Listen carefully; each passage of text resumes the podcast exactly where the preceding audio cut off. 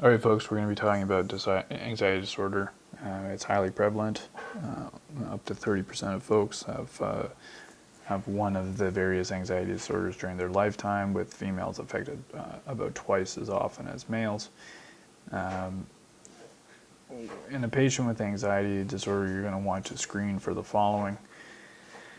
Uh, or with a suspected anxiety disorder, you're going to want to screen for the following. Um, so, during the past two weeks, have you been bothered by one, feeling nervous, anxious, frightened, worried, or on edge? Two, feeling panic or being frightened? Three, avoiding situations that make you anxious. So, you can see how this would encompass uh, a good number of the anxiety disorders. Um, you're going to want to consider a differential, including uh, substance disorder and uh, mood disorders. Um, and uh, among the substances, alcohol is, is very commonly seen, and to a lesser degree, caffeine. I think we commonly recommend that people uh, stop caffeine when they have anxiety disorders. Uh, I'm just not clear on the evidence there. I've heard, you know, up to a third of anxiety disorders can be attributable to caffeine use. I, am not sure if I buy that. Um, and uh, then you're going to be considering what your specific diagnosis is, and therefore your psychological and uh, drug treatments. And just remember to follow up with folks. Uh, standard of care is within two weeks of starting uh, an antidepressant because of uh, potential activation effects and the risk of, um, of suicide related to that. Although it's uh, it's unclear if uh, if that's a real effect have a broad differential, rule out organ- so-called organic causes, including endocrinologic causes like hypothyroidism, uh, adrenal insufficiency, and just be careful. There's now popularized online this concept of adrenal insufficiency, you know, short of uh, uh, there's yeah like a, a, a, syndrome where you know you won't have uh, cortisol changes. Um, it's just this vague uh, description that people use of uh, uh sorry adrenal fatigue is what they call it. Uh, so it's not addison's it's adrenal fatigue. Uh, menopause and and premenstrual dysphoric disorder are also important considerations think about uh, potential triggers. Uh, we, uh, like arrhythmias are very common for triggering panic attack in young women, and SVTs are common in young women. Um, think about uh, uh, hypoglycemic episodes and people that have sort of um, well, you know, diabetics and pre-diabetics um, who have poor insulin insulin regulation. Uh, and then think about neurologic causes, uh, specifically dementia can be cause, it can be very anxiety provoking in older folks. Um, and uh, those are the, the important ones, and then of course drugs. In terms of the psych differential, remember that depression can often present with anxiety uh, symptoms, but treating the depression is more effective than treating the anxiety psychosis um, can present with uh, with anxiety-like symptoms, especially par- paranoid schizophrenia, hypochondriasis, and substance abuse. Um, so, in terms of uh, just general components of cognitive behavioral therapy, exposure is very important. This is especially true in, uh, in uh, post traumatic stress disorder. So, encouraging patients to face their fears, um, encouraging patients, you know, for example, with agoraphobia to start in, uh, with small steps. So first of all, you know, going for a walk in a park, going for a walk in a mall, et cetera, et cetera. And, and there's some neurobiology that underlies it for extinction of the fear response. And, you know, there are there's neurons that change in the amygdala of mice, et cetera, et cetera.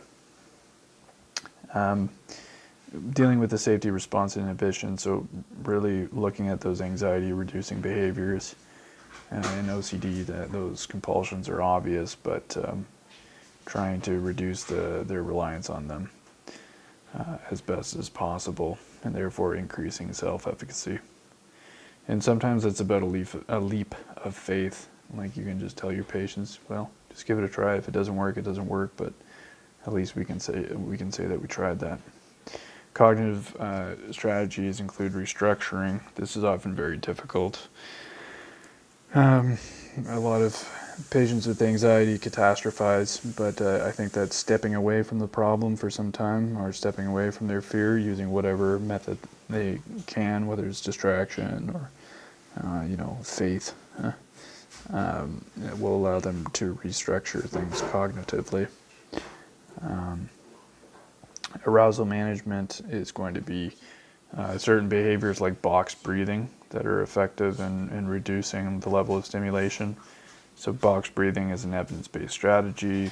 Uh, breathe in through the nose, two seconds, hold two seconds, out two seconds, and you can increase to four seconds in those that have the respiratory capacity.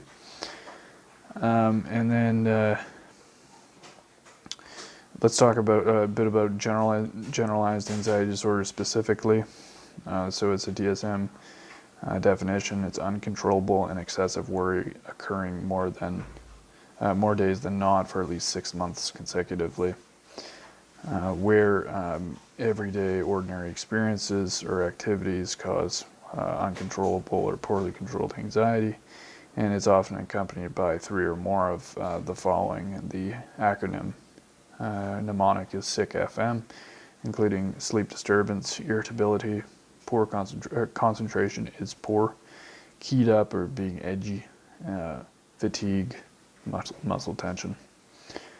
Um, so, you know, three of the six FM, difficult, difficulty controlling worry for greater than six months with functional effects. And remember that pretty much with all of the DSM diagnoses, you know, it needs to affect function. So I suppose you can be a schizophrenic that has vivid hallucinations, but if you're still functional, uh, that di- diagnosis doesn't count.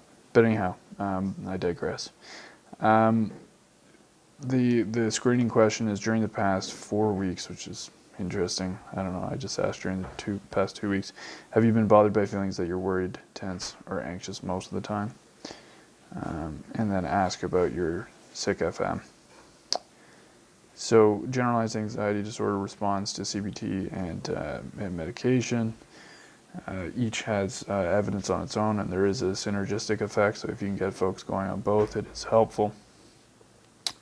Talking a little bit about panic dis- disorder and agoraphobia, which is can be extremely debilitating for folks. So it's a it's a real shame when uh, when you have otherwise functional people that uh, are afflicted by this. Um, so I recognize what a panic attack is and distinguish it from uh, from other things like uh, ACS. Um, uh, so a panic attack, uh, the mnemonic is uh, students' uh, fear in, in, the three C's.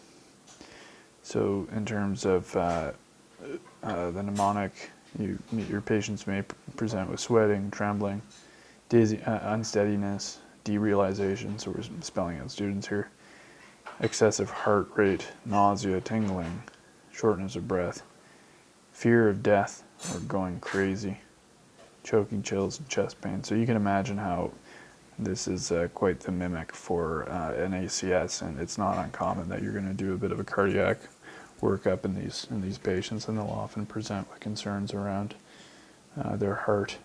Um, so panic attack, um, or pardon me, panic disorder uh, is recurrent panic attacks um, and maladaptation related to the panic attacks. That is avoiding uh, triggers uh, and when this has been going on for more than one month. And just as a little side note, just you know, for the purposes of most of your tests, you're gonna you don't need to know the exact DSM definitions. There are a few uh, where you do like uh, dysphoria, and where you there are a few situations where you need to to know duration. Um, you know, as relates to psychotic illness as well, but don't get too hung up on it unless you're going into psychiatry. Um, moving on to agoraphobia, uh, agoraphobia, so that's anxiety about being in a, a situation where escape is difficult or potentially embarrassing. And uh, folks tend to avoid the situation. Um, the uh, you know common ones are people that can't handle crowded places and they won't go shopping and tend to, and eventually uh, don't uh, end up leaving their house very frequently. Um, so, in terms of screening for these, uh, for the for the above, both panic disorder and agoraphobia, you can ask if um, have you ever had you know spells or episodes of intense fear or discomfort that are unexpected or out of the blue. Pretty intuitive stuff. Um, have you had more than one of these? Uh, you know, is it is it a discrete episode that lasts several minutes? Um, and have you ever changed your uh, behavior related to these attacks or um, spent time worrying about the attacks? So that in and of itself is pretty good for a diagnosis, and then you have to establish that it's been happening for more than one month. Um, and then likewise, uh, CBT and medication is, is what uh, is helpful. Um, and there's various uh, self-help books that are available. One that uh, one that um, I've seen uh, creep, uh, frequently is 10 simple solutions to panic. Um, and you know, often, like a, a, strategy that does seem to work a lot is is sort of a suck it up approach. Box box breathing is good. There's some uh, weak evidence for um, using Valsalva type maneuvers, uh, like bearing down against a closed glottis, as well as facial immersion in ice. Um, so uh, both of those can work. And then in terms of medication, it's sort of take your pick, uh, as as usual with uh, with uh, your SSRIs uh, as a start, and uh, considering other classes and um, augmenters. I defer I defer to psychiatry here, but it it seems like you know unfortunately we're not really at a very um, excellent uh, state of evidence around this. Although there was a big, I, think, I forget where it was, I think it was Lancet, uh, meta-analysis of very various um, antidepressants, which found that Elavil, um, amitriptyline, was the most effective for uh, mild to moderate uh, depression. Um, but it's hard to say that you know those studies were probably validated back when when the medication was very new. And so, uh, you know, whether there's uh, there's been any recent head-to-head analysis with the newer agents uh, seems very unlikely. But um, and then there, of course, there's a whole slew of, of side effects, and they're not especially safe in older folks. So don't don't uh, don't get me wrong. I'm not uh, I'm not recommending that as a first line. But yeah, it seems like SSRI is first line and then you you go from there. Um, uh, the uh, venlafaxine um, among the SS, uh, SNRIs and seems to have uh, the best uh, evidence for panic disorder. So um, the other consider- consideration is pocket pill. Like it's it's kind of hard because if anything, that's sort of uh, one of these uh, safety signals and uh, safety responses that we're trying to avoid. But some folks, especially those who are in a new job or whatever, and they can't really afford to have panic attacks, having a sublingual lorazepam available to them can be very helpful. Uh, just a low dose, like a 0.5 milligram. So those are all things to consider. Um, and remember, with these uh, depression, again, this is sort of beyond the scope of of the podcast, but usually uh, you continue the medication for at least six months, and then consider a slow taper after that and a reevaluation of symptoms. So I hope that that was helpful outlining anxiety. Consider the multiple types of anxiety disorders, highly prevalent. Rule out substances screen your patients if, there, if you have any uh, suspicion. Uh, rule out organic causes. Consider this the uh, the differential in terms of psychiatry. Uh, CBT, you know, use your friendly neighborhood um, uh, social worker uh, who is trained in CBT. They're probably going to be more effective and experienced than you are, unless you have a special interest in that. Uh, use the self-help help resources. Uh, get a good diagnosis um, and, and, screen for uh, once you've established that uh, that perhaps the patient has a general a, a, a, type of anxiety uh, disorder, remember that they're often comorbid, so someone can have general, generalized anxiety disorder as well as panic disorder. And uh, start medications and uh, amplify as appropriate. Uh, oftentimes, at that point, you're, you're, uh, you've referred to psychiatry. Thanks a lot. See you next time.